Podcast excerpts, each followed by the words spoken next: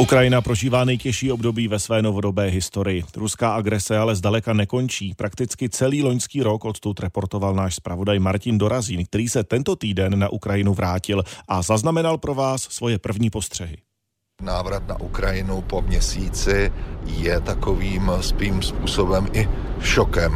Zvláště když překračujete jako já hranici z Polska, z nádherné ještě stále novoročně vyzdobené a svítící Varšavy, potom přes poklidné venkovské východní Polsko najednou přejedete hranici a jste v úplně jiném světě a musíte si zase vzpomenout, jak se ve válečné situaci chovat, protože je to takové přízračné, zvláště v zimě, v noci, když prší, tak ta atmosféra je velmi skličující. Kolem cesty na ulicích se pohybují takové tmavé postavy v uniformách se zbraněmi, to k této situaci patří. Ani tato západní část Ukrajiny, Volyň, není úplně bezpečná, dá se říci naopak, protože tady je to zase kousek do Běloruska a tam obě takzvané svazové země, Rusko a Bělorusko, chystají na leden obrovské vojenské manévry. No a jak dopadly ty poslední manévry před rokem v únoru, to už víme, takže bohužel se asi všichni máme v úvozovkách na co těšit.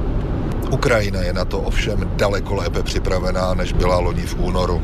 A to především díky západní pomoci. Vojenské, humanitární, diplomatické. Z Čechy.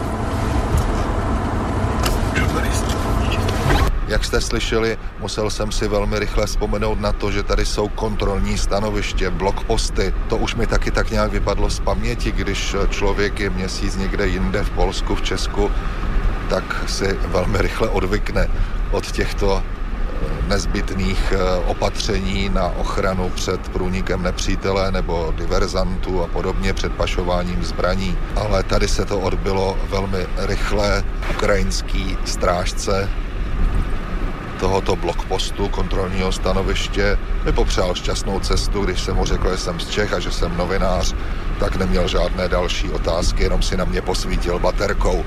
A musel jsem si taky rychle vzpomenout na to, co se musí dělat před příjezdem na kontrolní stanoviště v noci. Musíte vypnout světla, abyste neoslňovali ty vojáky nebo domobrance.